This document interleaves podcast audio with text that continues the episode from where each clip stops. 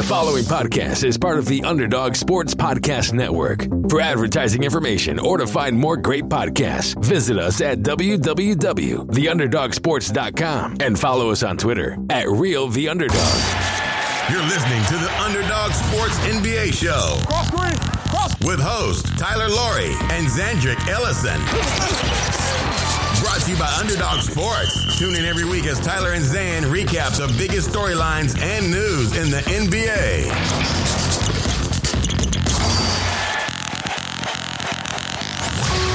Welcome to episode two hundred seven of the Underdog Sports N B A show. I am Tyler Lorry, and I'm joined as always by my co-host out in L A, Zandrick Ellison. Zan, how are you today? I'm doing really well. I'm enjoying the finals. Right now it's three two Warriors. We were saying right before you fired up the mics, it's been the best finals in a while. It just feels like both teams are are healthy. They're locked in. They're just kind of trading punches. It's very competitive, even if each game hasn't come down to the wire. Each game, actually looked it up, it's been a ten-point game, but it's, each one has been watchable and felt competitive. Every game? Oh, every game has had a margin of victory. A margin of ten points. Yeah. But like game four, you know, Boston was up f- up four with five minutes to go, or up five with four minutes to go. I can't remember what it was, and they end up losing. And like, I mean, every game has been relatively close and had tense moments. I do think like last year's finals was good, but it was a shorter season and there were a bunch of injuries. And like this year, it just, it just feels like these two teams, I don't know if they're the best two teams. Boston seems like they probably are from a skill and athleticism perspective. Uh, but it just seems like these two teams are a very fun matchup for each other. And, and I've been enjoying it. So like you said, there was a game on Monday night. It's Tuesday. Uh, those of us who watched on the East Coast are very tired today. I'd like to complain about that, but I'm, I'm sure I won't get very far because you got to watch it at, I don't know. What no, time? I'm, I'm in bed as soon as it's over. Six so. o'clock yeah. Pacific time, right? But I, uh, I don't know. Do you want to start, like, do you want to go backwards? Do you want to start in game three, or do you just want to talk about kind of our overarching Well, let's, thoughts? let's say on last week's episode, you know, like a show, we'll recap what happened last episode. We, we covered the two games in Golden State. Right. And I made this vision. Do you remember this? You did. I you said, said it was going to be three one. I said the Warriors would be down three one, and then they would come back and the reason and win. And the reason I thought they would come back is they would make an adjustment, start Otto Porter and go small, and it would work. They were down two one. They ended up starting Otto Porter and won two in a row, except I would take credit, but Otto Porter probably had his two worst games of the playoffs. It looked like a non-factor.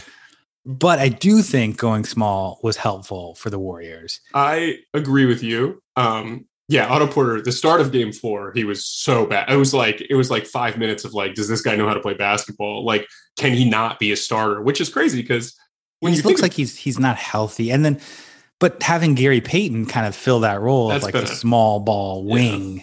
Has been huge. Like he just can do that so well for a so, guard. So I, I would say like, if you were a Warriors fan or you were a Celtics fan, you've dealt with like a lot of emotions, right? Because the Celtics win game three. Uh, they played really well in game three, made a ton of shots, scored one hundred sixteen points. And, and we kind of figured like, you know, I don't want to say I thought whoever won game four was going to win the series, because I, I I think Boston can easily win game six and game seven. But not, not like it won't be easy, but they, right. they could do it, you know.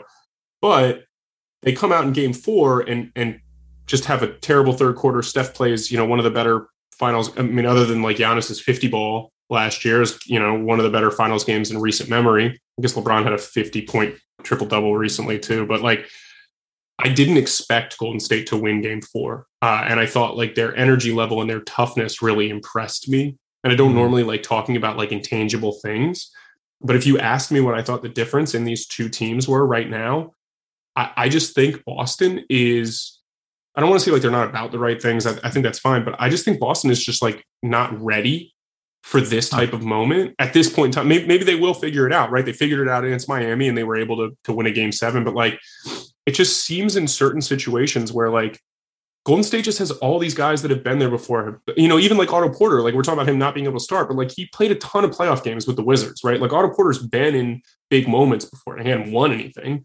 But like it just feels like Golden State knows how to win and Boston does not. And I, and I hate to say that because I think Boston is better than Golden State. Zan. I, I think when no, I, I, them, I agree with you on that, on that latter point. And I think there were signs that Boston tightened up, like you talked about, you know, just bad turnovers, missing free throws, you know, the technicals, they had a couple bad technicals. I thought the, the Marcus Smart tech was quite something, because like you could see it coming, right? So he comes into the game at the start of the fourth quarter in a big moment, right? Like the, the Warriors, this is game five, Warriors have that Jordan Poole like banks in a three to start, the, to end the third quarter. And you could sense like how loud it was, a big moment, right? Because the Celtics had such a huge third quarter. And then Poole comes in, shoots an air ball on like the first play of, of the fourth quarter. And so then, but the Warriors are clearly like defending or whatever, and they go back to Marcus Smart right away. And then he flops on a play against Klay Thompson where he can just stay in front of Klay Thompson can't move, Zan. Why is he flopping to try to get a push off? Klay Thompson makes a three. Then they go down the other side of the court. Jaylen Brown pump fakes, gets fouled. They call it on the floor. Marcus Smart gets a tech. Huge moment, right? It pushes the lead, I think, to ten. And then the very next play, Jordan Poole flops and gets an offensive foul on Marcus Smart, probably because Marcus Smart had been complaining the whole time and the refs were just like, all right, you're a dick. Like, I, I just, I couldn't believe that sequence of events. It was well, such you know, a huge part of the game. Yeah, I agree. And, it, you know, sometimes guys will get attack, coaches especially, like to make a point and, you know, for the future to kind of like guilt trip the refs. But when you're in a, you know, in the finals, it's a two two series, like you really can't sacrifice points. Oh, and, you, you can't. You're right. Um, but I think there's a basketball reason that Boston looked worse too. And I think it's like a series adjustment they have to make where it's, as mentioned, like they've been used to like just like wearing teams down with their size and their defense and playing Horford and Robert Williams together. And Golden State's like, look, we usually start Looney and Draymond like kind of two bigs, but like they're not that helpful together. They're worse than Boston's big. So we're going to go small. And it's been effective. And I think Boston, like, not that they haven't adjusted, like, I just don't know if they can adjust because they they have limited wing depth, you know? Like, they only play basically seven guys, guys. Seven guys. Yeah, and Tatum and Brown both played forty-four minutes, and they're playing hard on both ends. And they're playing and they're playing every minute of the second half. I think that's two games yeah. in a row. And, and you could happened. see Tatum was tired at times, and maybe that contributed to, like, the brain farts and the turnovers. So, I don't know. So let me let me... Let me ask you this. I don't know if this is really a question, but one of the things that I think has been much more noticeable as this series has gone on is that this, the Celtics, as good as Jason Tatum is, he, he's had a, I would say like people would probably say that his game five was like his better game in the series. But realistically, like the reason Jason Tatum's numbers look good is because he's shooting it well from three. He's yeah. been very bad inside the arc. He's been very bad going to the rim. He's shooting sixty-six percent at the foul line. Like that, that's kind of weird. I, I'm not sure why that's the case. He has eighteen turnovers in five games. Like him, Marcus Smart, and Jaylen Brown together have thirty-three, forty-three, forty-nine turnovers in five games. Like you just can't win that way. And, and I know I, like I do wonder, like um, some people have pointed this out on social media, of course, but you know, especially Jaylen Brown, not the greatest ball handler. You've said it a lot too. Like, and you can kind of make him, you know, get to his spot that he does not want to go to and you can strip him. If you if you drive make them drive left, yeah. it, it's it's an adventure every time. And and the Warriors, they made a couple adjustments last night I want to talk about. But like I I think that like Boston. But do you be- think like over the course of a series? I'd be curious to look up how they've done because they, you know, like they swept Brooklyn, but then they went four three, four three. Like, did teams kind of like quote unquote like figure them out over the long series, or I, did they play about the same threat? I don't know. I think they're. I think Golden State has done the best job defending them. And, and part of it is that, like, I mean, Steph Curry will win M V P if they win, even though he had a dud in game five. And, and he still, you know, he played, he was a pretty good playmaker and he actually defended really well. And they, they hunted him a good bit, I thought, on Monday night. But I mean, Andrew Wiggins has been so good defensively, which I, I don't think we ever thought we would say just because of his like level of apathy early in his career. But I think one of the problems with Boston is like, they don't really have, because of the way that Marcus Smart plays, is not his fault, but like because they use him in that wing role, they, they don't really have somebody to actually like set up and create their offense, right? Like Tatum has gotten better as a playmaker. Jaylen Brown has definitely improved as a playmaker, but like they don't have a point guard, right? Which is fine. We don't necessarily need a point guard, but they also don't have like LeBron or Luka or even like Giannis, right? And so in the fourth quarter, we've seen Jason Tatum sort of like revert to nah, you know what? I'm more comfortable shooting fadeaways, or like I'm more comfortable taking a pull-up jumper. When in reality, like just take a three if you're going to do it. You know, like right. just just take a three. And he is, I mean, to his credit, like I think he's so good. I mean, oh, he's skill level wise, he's, he's really skilled. But he was bad in the fourth quarter on Monday night, and he was bad but when, in the he, fourth when he's quarter on. Like his threes, like don't even like the net doesn't even move. Like that's how like that's on. Great. His style points are fantastic. How about like the multiple air balls he shot in the fourth quarter? And and the other thing too is like, and this is where a point guard would help. And, and again, they're not going to. Don't really have the means to get one, right? But like he takes so long to get into his offense too. People were joking yeah. in game four that they ran like prevent offense, which is pretty much what they did do. But like at least Jaylen Brown tries to still get out in transition and tries to like get to the rim. Not, it's an adventure. He he had two just like brutal turnovers in the fourth quarter on Monday. But like I think Tatum like needs to, if he's tired, that's a different question, right? And there, there's an for argument sure. for that yeah. for sure. But I think Tatum needs to realize, like, he's like six eight or six nine. Like, he, you know, they they try so hard to get switches for Tatum and Brown. When when Golden State fights back and doesn't switch, it's like all of a sudden these two dudes are just much more ineffective because they can't get to their left hand and then they can't create for other people, right? That was what happened in the third quarter, is that for some reason Golden State just switched everything so easily. But then in the fourth quarter, like Curry and Draymond and, and Andrew Wiggins, like, and Gary Payton, who, you know, him and Draymond were spectacular defensively last on Monday night, but they just stopped giving up easy switches. Like they stopped. And I was really impressed to see that. It's like Steve Kerr was like, you know what, we typically switch everything, but do not pre-switch unless you're in a bad cross match. And that yeah. really bothered the Celtics. I think, yeah. And the other thing we talked about before too is like the mentality of Boston, whether they were rattled or tight or whatever. I think it does hurt them a little bit when Tatum is so whiny and like he gets deflated and like he like complains after every call and doesn't always get back right away. So, so it's like against Golden State, that's a problem. I don't remember if we were talking about this because Golden State does push the pace more than Boston would like. And Boston is, I mean, Tatum and Brown are animals in transition. Brown specifically is an absolute like bulldog downhill, but Mark Jackson, like the whole game in the fourth quarter, like up until the fourth quarter, was just talking about how like the Celtics, like they got to shut up, like they got to have a film session. And I, I typically think Mark Jackson is not the best announcer, but I, I totally agree with him. And I agree with you, Sam. Like Jason Tatum's body language in the yeah. fourth quarter as things started to get away.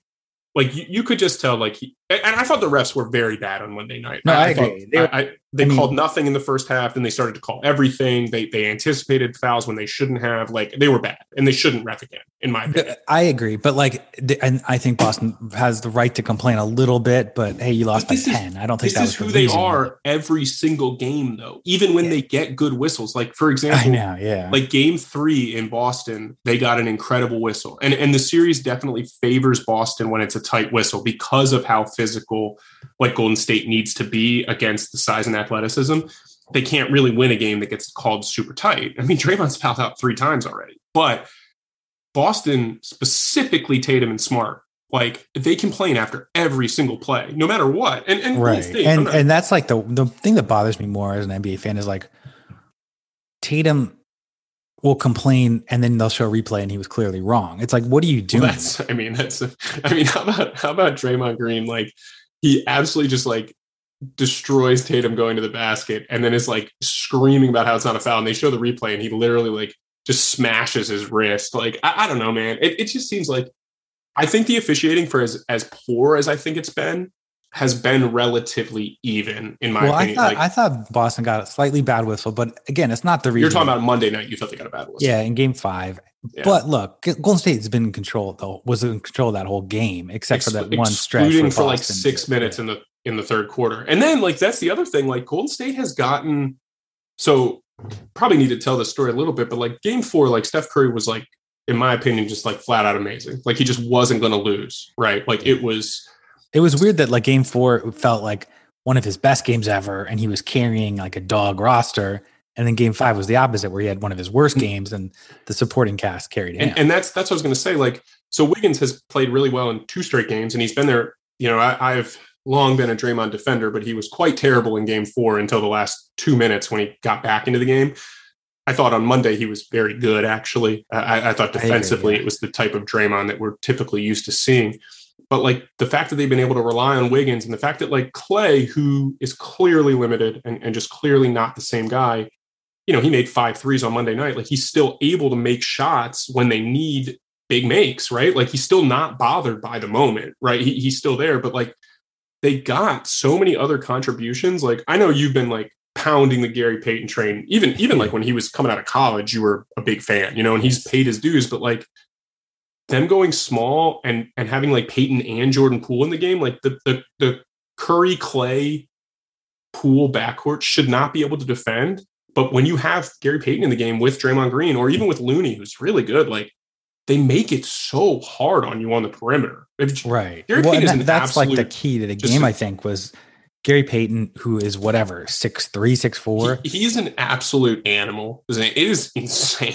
How yeah, hard. I mean, like his athleticism too. It's and ridiculous. It's like he could play like like you, you love Bruce Brown and Brooklyn, similar, where it's like they're effectively like your power forward at times, you know, like it doesn't matter. Like they can guard anybody and, and really provide, you know, shot blocking and, and, so like, and rebounding and everything. And he wasn't really effective in game four when they won. And what they did in game four a lot was a ton of high screens for Curry. And and when Looney is the one setting those screens, he's an excellent screener. And so they, they get a lot more space. And the Celtics, I think, you know, a lot of people have criticized the Celtics for being in drop coverage. And I, I think, you know, we we laugh when Curry, I mean, the guy's shooting like he was shooting like fifty-five percent off off the bounce threes uh, up until Monday night.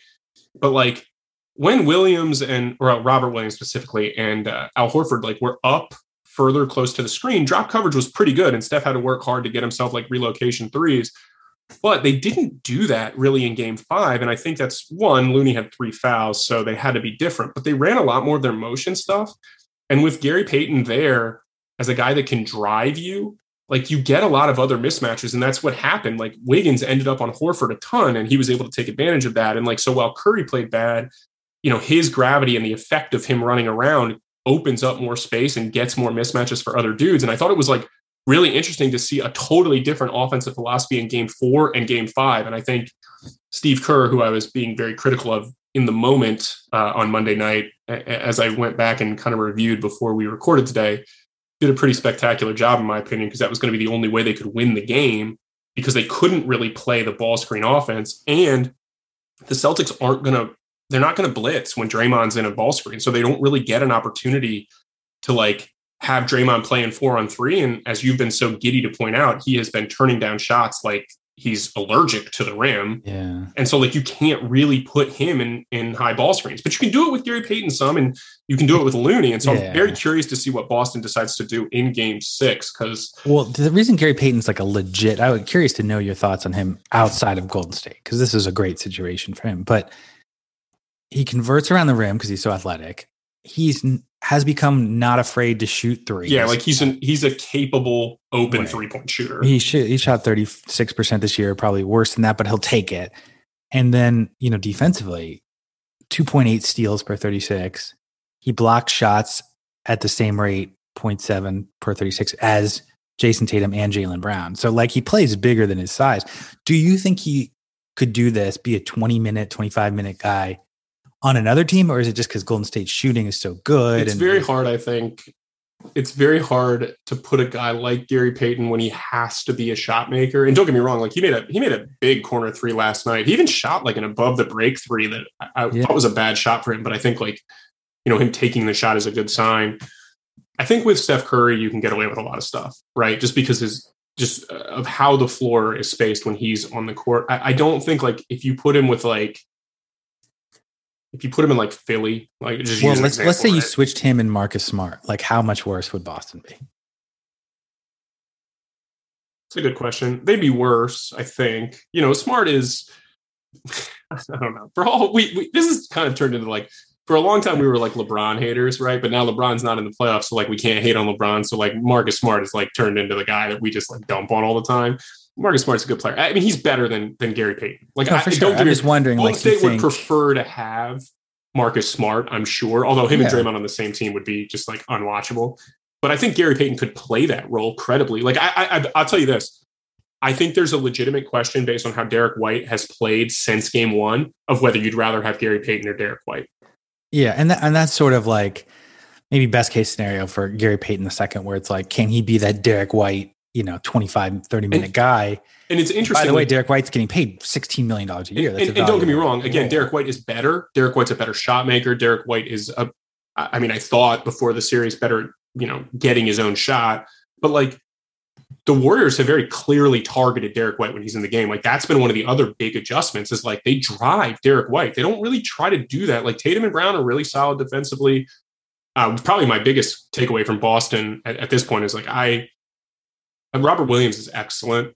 I, I don't know. I, I don't think he's at full strength, Zan, but like, he's just, he, he's a great rim protector. He's much more skilled on offense, I think, than people realize. Like that's a, that contract is a steal. And granted, like, he was kind of a shithead early in his career and Boston, you know, worked with him and everything. So they probably deserve the fact that he's going to be underpaid, but like Robert Williams is great. But I think that's the the main issue with, with Boston is, like you said, they, they probably need one more wing, and, and you could put Gary Payton in that role as that other wing because he could come in the game and defend Steph Curry the well, same and way. And a lot of teams are thinking that because he is a free agent this offseason. It'll be interesting. Golden State has one hundred seventy million dollars on the books for next season already. Yeah, and there's some guys like Gary Payton and, and Kevon Looney are free agents. Otto is a free agent. Jordan Poole is going to be a free agent in two years um, after the next season. Well, so, that's what we, I mean, can you spend, you know, three hundred million dollars? I don't know. I mean, we talked about this, right? So I had texted you that this was even before the game on Monday that Andrew Wiggins, in my opinion, like the most fun story of the playoffs has been like watching Andrew Wiggins like actually have a legitimate moment. Because like whether or not we ever thought he was like a great player, you know, he certainly was an inefficient one, but he's sort of changed who he is as a career. We talked about this before and, and how he's probably worth pretty close to the money he gets paid at this point for what he does. But you know, he was their best player on Monday night and he was their second best player on uh, Friday night, Friday night. And like the rebounding, like we never saw him go get rebounds like this, right? We've never seen him like get in his stance and like take the challenge. Like Golden State at, at mid-season, we were saying like, oh, are they going to trade, you know, Andrew Wiggins to get some salary relief? Like, how could they do that, Sam? They can't. He's yeah, no, he's, it, it, he's way too important. So I think what's going to happen is, I, I think if you're Gary Payton, right, he's older too because he was a JUCO guy. Yeah, he's twenty-nine. They probably can't re-sign Gary Payton. Not that they shouldn't. Like, if they want to pay the tax and the owners don't care, they got all this Silicon Valley money. Like, go ahead and do it. But you're Gary Payton, like you got to go get the most money you can. You get one shot at like the right. big, especially if you can't get a ring now. You got to check that off the box. But like Otto Porter, for example, already made like a hundred million from the yeah. Wizards. So like maybe maybe O P wants to, you know, sign and for Kevon the Looney. I think is the guy that most teams will be like, he's, he's good, good for the Warriors. He's not really going to be a big money I'm, guy. I'm very curious about Kevon Looney because every year I watch him in the regular season and I'm like, man, I think they're paying him too much. Like, yeah. and then I watch him in the playoffs and I'm like, you know what? He's switchier than you think. Like. Yeah. He he did have a, a brutal missed layup at a big moment in the fourth quarter on Monday night, but, like but in reality, jump, but he, he, yeah, he's he's very like his knees are bad, whatever. But like he he, I want to say he's probably shooting. Yeah, I mean he's shooting like seventy percent from the field. It, so it's you know he he catches bounce passes and finishes. He he dunks. He's he's actually an okay rim protector for being a guy who's probably six eight, but he also is like an animal out of area rebounder too. Like I, I think they have to. I think got to pay Looney ten million dollars a year. Like if that's what he commands. I see. I just don't think there would be a huge market because I think most people are like, you don't think he's not, so? You know, I think he works for them as a rotational. Let me ask you this. Would you rather have Kevon Looney at his money or DeAndre Ayton? Like, like if you're the Suns, like, would you pay Looney? And then, well, if you're saying ten million, I'd rather have Ayton. No, no, but I'm saying, but I'm saying if you can get Looney and something else or have DeAndre Ayton, would you rather have Looney for like, let's say you give Looney forty million and then you have another forty-five to fifty to spend on the rest of your team, knowing how good Looney I like is. Looney, but I, I don't wouldn't pay over and, and six million for him. Like he's he's only twenty-six. He looks like he's thirty-six, but yeah, but he played one year right in college, yeah. and uh, you know he he was he had uh, some injuries. The the speaking of checkbooks, the, did you see the douchiest take? Brian Windhorst after the game. Did you see this? Oh, I didn't. On SportsCenter, he said, "Other teams." You know, jealous. The Warriors have like, you know, the top payroll. He goes, so other teams, you don't just have to beat the Warriors on the court. You got to beat their checkbook. This game was a checkbook win for the Warriors. It's like, what? It's like, that's the not stupidest the thing ever. Like, uh, you know, here, here's the, here's the fact of the matter. The entire Warriors dynasty, we've talked about this before. They've made a lot of great moves. They've, you know, they had to draft and play Draymond and they ended up getting themselves a guy who, like I said, I think is going to be a Hall of Famer, but like, the salary cap jump and all that, like none of that is because of the Warriors. Like they just took advantage of a situation. They got lucky that the Bucks picked Monta Ellis instead of Steph Curry. They got lucky that Curry had hurt his ankles. Like it just is what it Everything is. Everything like, they did was smart. Even like, like the Wayne, D'Angelo Wayne Russell Wayne thing where it's like, it's we're exactly go right. deep into the luxury tax for a player who's not worth it, knowing that, hey, the salary might be useful. Right. And they got Andrew Wiggins and clearly developed him more in their system. He is a much more winning basketball player, a better basketball player. I, I think there's a legitimate argument through five games that he has been as good as Jason Tatum in this series, which you would have never said before the series, like just in terms of his on-court value. And like the Warriors recognizing, like you said, that D'Angelo Russell wasn't the fit with this team, but like, hey, maybe a guy like Wiggins, who's like a long wing who can, I mean, sometimes make an open three. Other times, then it looks like he's trying to like knock the backboard down. It's it's odd how bad some of his jumpers look and then how good some of his like mid-range jumpers look. I, I don't know. It's yeah. weird. But it's almost like, like he can't think. He shouldn't think. Like just play like instinctually. I don't know if I said this to you after the game on Monday, but I definitely said this to somebody. Like the fact that he has just turned into like a one read guy has been so huge for him. Like, oh, Al Horford's on me. I'm going to drive him to the right. Like I'm not going to try to pass. I'm going to drive to score.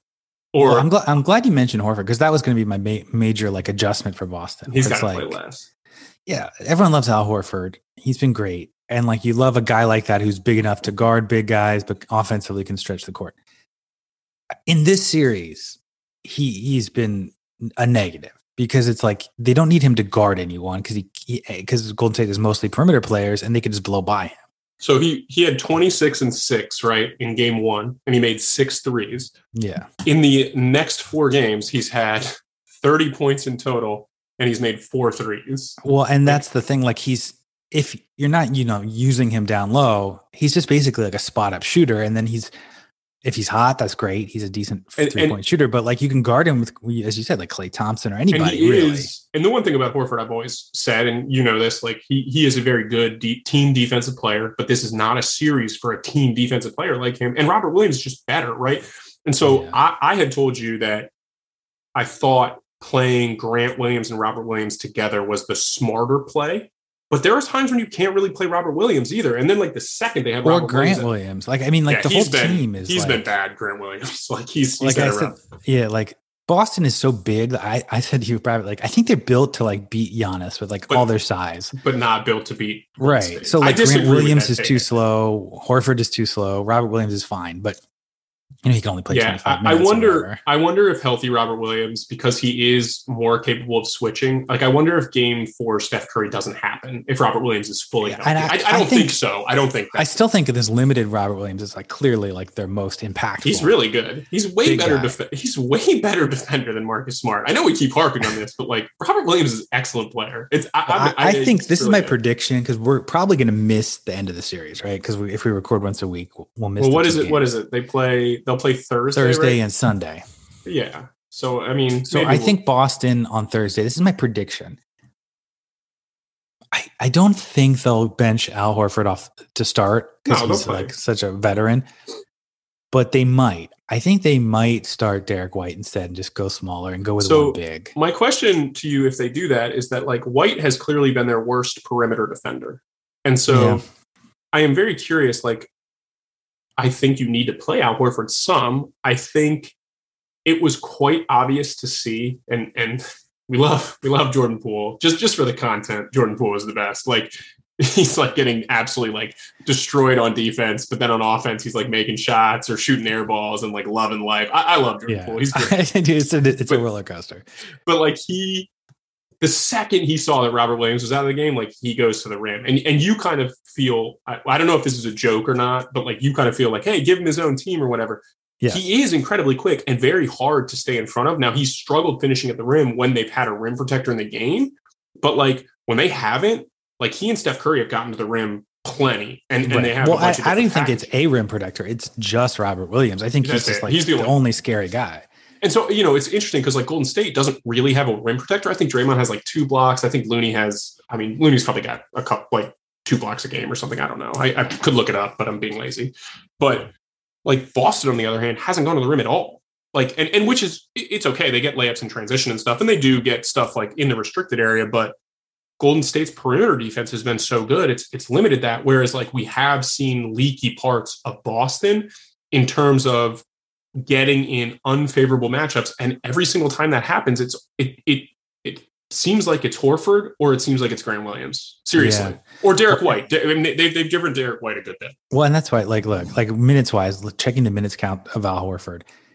In the Milwaukee series, he played thirty-eight minutes a night. There's a couple times he was over forty, which is amazing for a guy his age. In Golden State series, that's down to about thirty, thirty-two, I do wonder, twenty-seven, thirty, twenty-eight. I think it's going to go down to like twenty. You, the rest how, of the how much fatigue do you think is playing a factor for Boston right now? Because like we said, like Daniel Tice is out of the rotation. Peyton Pritchard is essentially out of the rotation. He had been kind of fine in his minutes. It's basically the two Williams, Horford, Derek White, Smart, Tatum, Brown. That's it. And they've now yeah. played, you know, they, they've only played like two more games than Golden State, I think, or three more games maybe. But like, they've played game sevens in back-to-back series. Like the series against Brooklyn was not an easy series by any means, despite it being a sweep.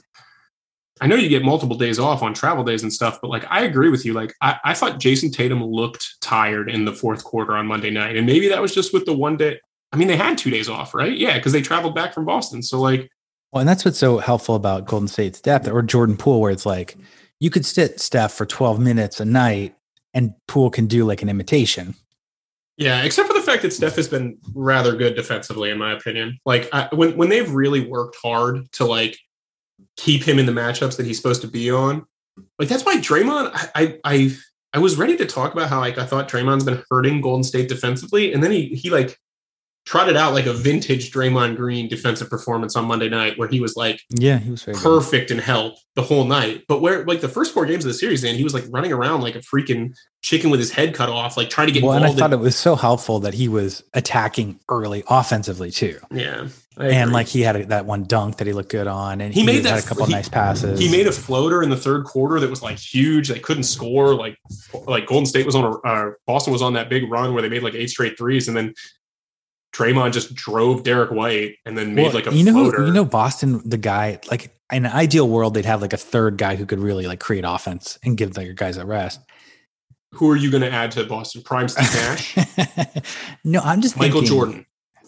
The guy that's let them down is Aaron Nesmith, because it's, you know, second year guy. There's no way that he's let them down. You're just I'm telling about- you, he's second year guy, fourteenth pick. You're expecting that guy to be a rotational player at this point, yeah, and he just hasn't been playable. And he projected hurt, as like, like yeah. as like, you know, a shooting wing. Like that's really what they need to play fifteen minutes a night. See, I'm not asking bench, for a lot. The bottom of their bench is, well, he's like just a shooter, right? Same thing. Like I loved Romeo Langford and he's just not going to be a player, right? Like he's gone. They traded him obviously for Derek White, but like, so they got they some need, value. They just need like an eighth guy. Like the, the small rotation's not working. You need to, do you trust Pritchard? They don't. Do you trust... I don't know. Like throwing Stauskas, can we get him out there? They're not changing their rotation in, in, in terms of like the makeup of it. Like maybe very well, it's like we very well play Tatum forty-four again. It's well, they very well may play Pritchard ten minutes a game, right? But like that's not totally out of the realm of what they've done. I think he's averaging about ten minutes a game in the playoffs. I'm, I'm not, but you, you have to do something, because if we're talking about Tatum should get down to forty minutes a night. And Horford needs should to play five, to, ten minutes less. Should he get down to forty minutes a night? I don't I don't know. forty-two, it's, let's say. I don't like, know. But if Horford plays ten minutes less a night, like where are those yeah, minutes? Yeah, where going? Are those minutes going? That's exactly right. Because you, you you seem to be correct, I think. And I'm not sure that this is just your take in general. But Daniel but like, Tice hasn't played at all. He can't Can play. You play him? No, he can't play. Robert Williams, I, I don't think you can play more minutes. I think that was the point you were making earlier. Like you can probably get twenty-five yeah. minutes out of Robert Williams. And it doesn't.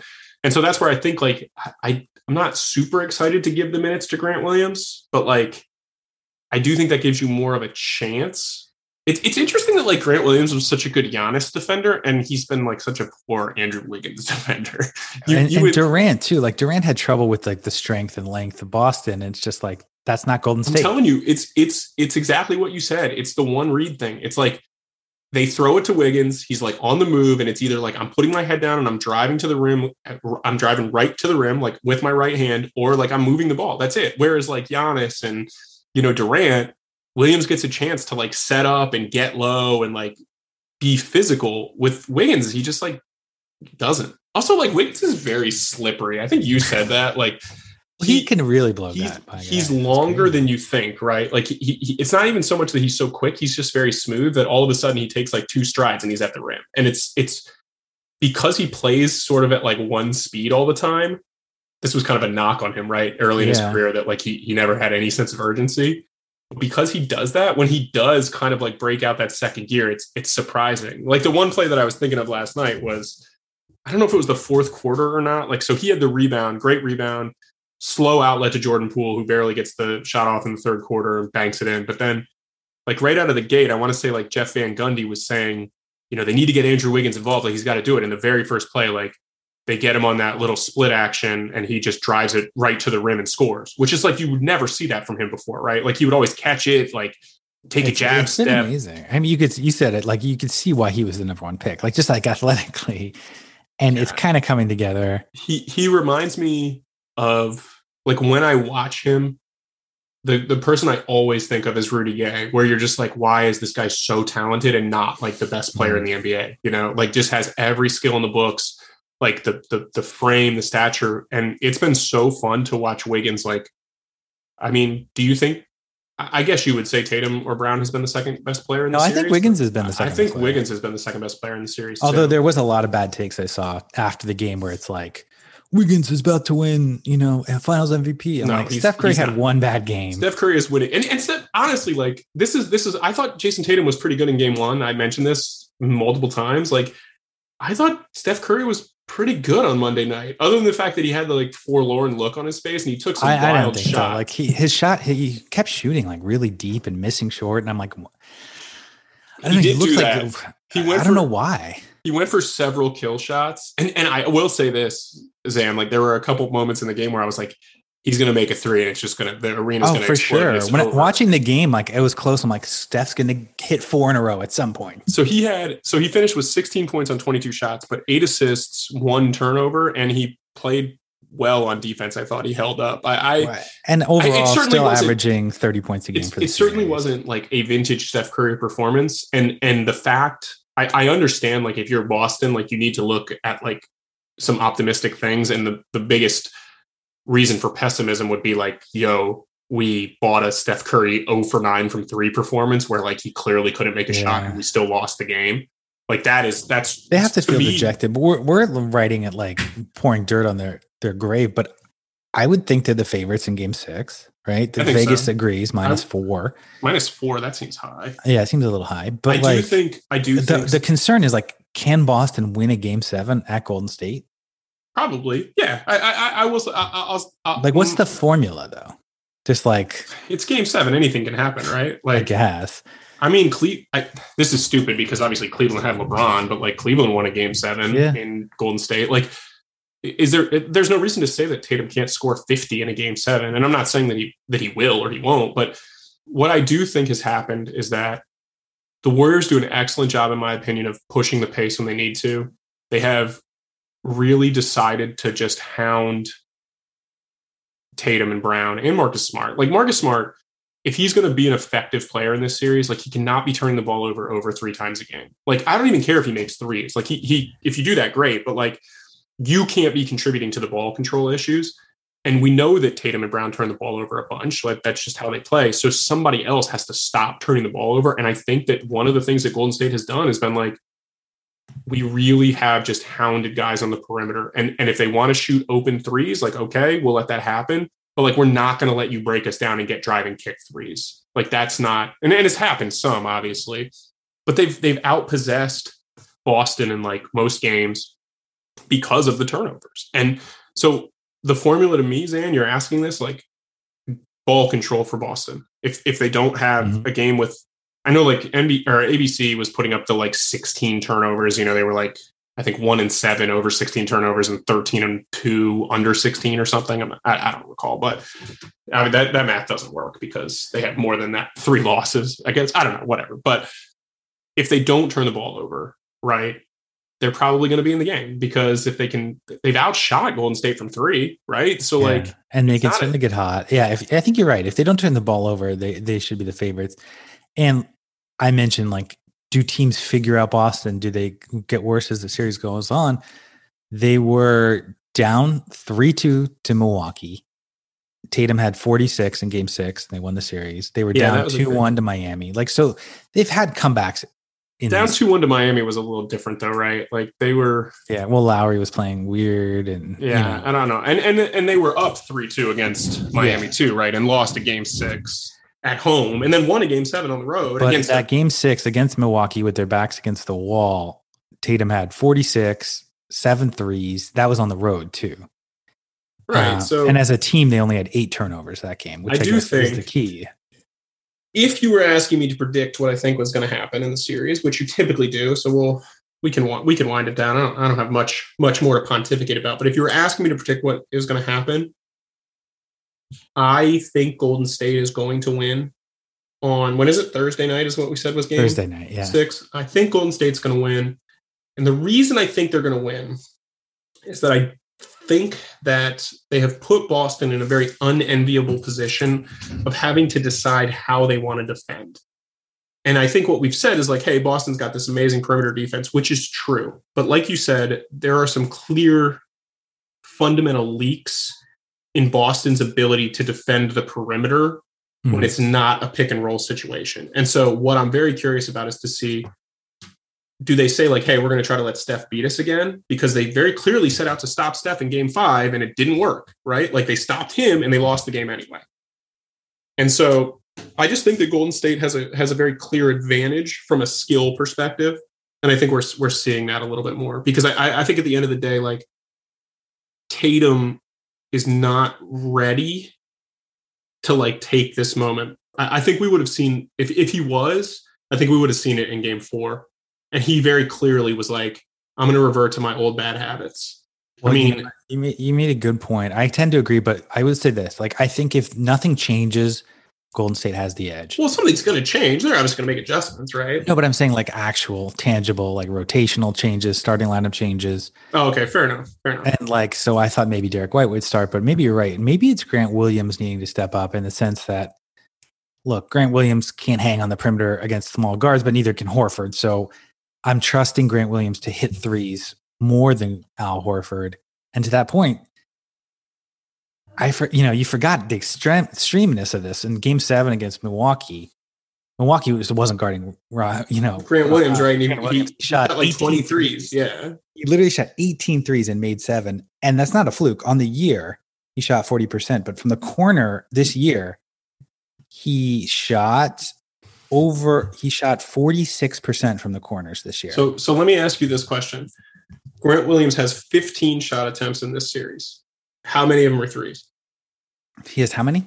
fifteen field shot goal attempts. attempts. How many I'd are threes? ten? nine or threes. So Grant Williams is getting on average two threes a game, right? Like a little bit less than two threes a game. That's not a coincidence, right? Like the way that Golden State defends, like yes, they do they do give up open threes, right? That that does happen. We've seen it happen.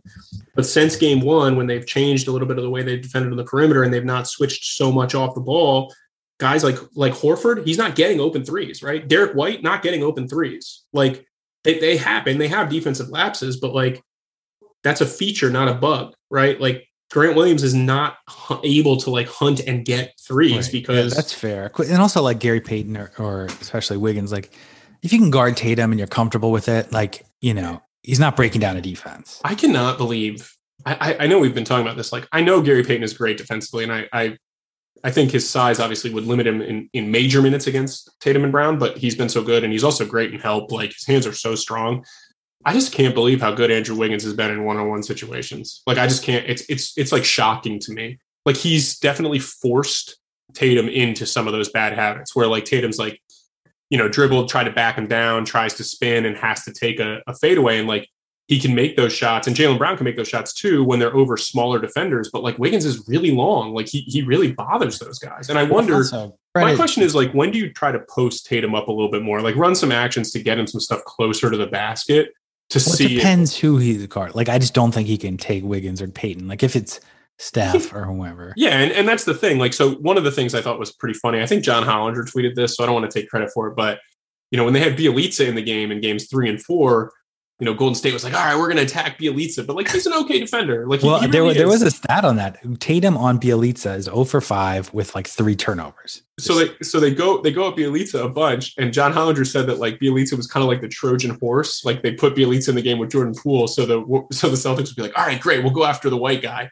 But yeah. the, the, the, this time, and in, in the second, in the second quarter of, uh, of game five, they attacked Poole pretty, pretty relentlessly. And I think they will continue to do that because that is one of the, you know, you don't seem to think Steph Curry is as good of a defender as I do. And I'm I'm grading him on a curve a little bit because he is, you know, smaller and pretty slight. But like Poole is abysmal. And I think that. Well, you touched on it. You probably can't go too much into this, but every time Bjelica like holds his own, everyone's like shocked. Yeah. And every time he's in the game, they attack him. And it's explicitly. He he looks chubby too, so there's part that, part the way, part his skin color. The guy, I mean, statistically, box plus minus this year, plus two defensively. He's a good, he's a good player. He he's been positive over the course of his career for, on defense.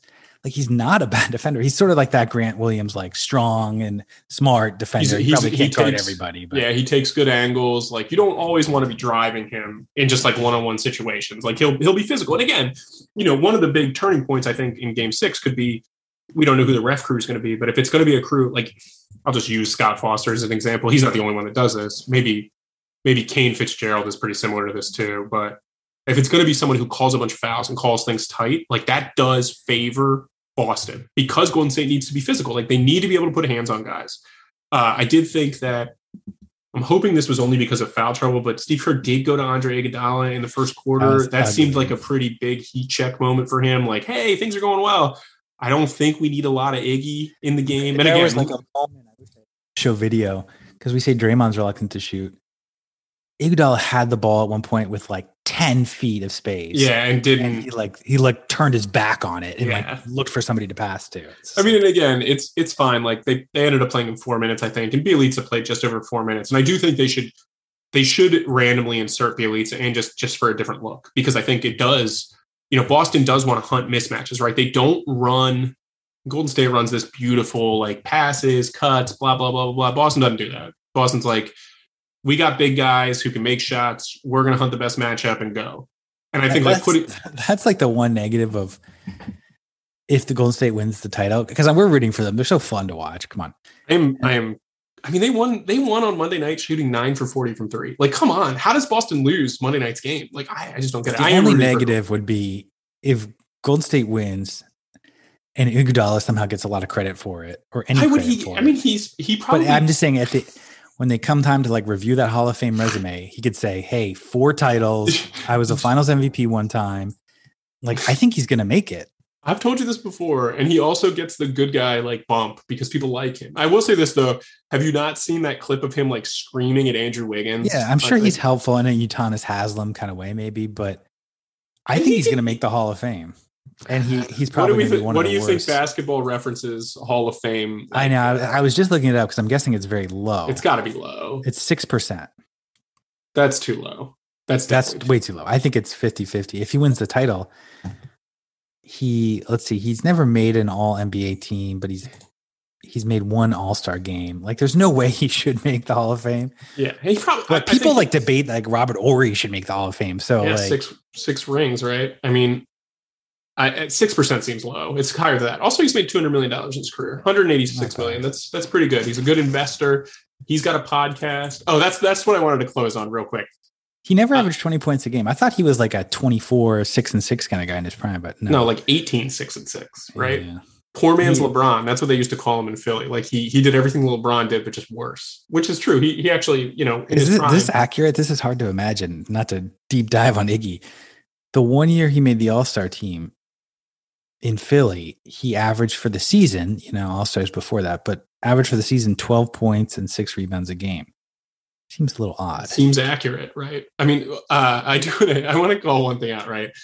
I think it's hilarious that so so Draymond Green, he's very good in, inside the N B A. Like he's he's good in interviews, whatever. But there's this whole like contingent of people that's like, ah, oh, this is the new media. It's Draymond, it's C J McCollum, it's J J Redick. And the C J McCollum, J J Redick, like beatdowns of Stephen Smith, Stephen A. Smith are funny. But like, it is amazing how frequently Draymond's podcast gets worked into like the worked into game flow anecdotes. And, and I don't like, I think Van Gundy would be better without Mark Jackson. I think Mark Jackson yeah, is abysmal. I think Van Gundy is not very good. Mike Breen probably has long COVID. He made a couple comments Monday night, like biggest lead of the game when it was like eight points and Golden State was up like fifty. I like Mike Breen. Mike Breen's good. Mike Breen's good. Yeah. But he has to manage like a, you know, two guys who are basically like the, the two old dudes. Like yeah, but you bar. know what? Like in the defense of these announcers, It's, or like radio show hosts like Stephen A. Smith. If it, you need content, like yeah, it's like you're talking for three hours, oh, you're yeah, going to make a few mistakes. And here's the thing: like I don't. The, the the reason I don't like Mark Jackson is because I, I don't think he offers anything to the game. He just speaks in like total cliches about like old N B A and toughness. And then Jeff Van Gundy, who has proven time and time again that he is a very knowledgeable basketball guy, instead is like selling out for jokes and talking about like, you know, things that he hates. And it's like, what? Like, just tell us what's going on. And, and Van Gundy will sometimes do that. But I, I just think it's great that like Draymond is so, so much of like a lightning rod for opinions that like he does something. It's like, ah, oh, I can't wait to hear what he's going to say in his podcast. And like the advertising for his podcast, it's just out of control. It's so good. Well, and Van Gundy, he's, like, he's getting his podcast out within like three hours of the game being over. I know. We, it's a know, video. It's, it's a video too. It's great. It's it's fantastic. Van Gundy, though, the one thing I think he's failed at, um, he kind of plays a role, I think, on the broadcast where he's like, I'm the grumpy old dad, you yes. know, and and I think he like plays down like how much he knows about basketball to some degree. Yeah, um, I agree with you. He he he wants to be more like village idiot than than he actually right. is because he thinks and, it makes him more likable. I think, and and it might. There's not a lot of I, I don't know how many. No, I agree. Like I think he's likable. People don't like him, but like, I, I, I think, think he's, he's good. Too. I think he's funny.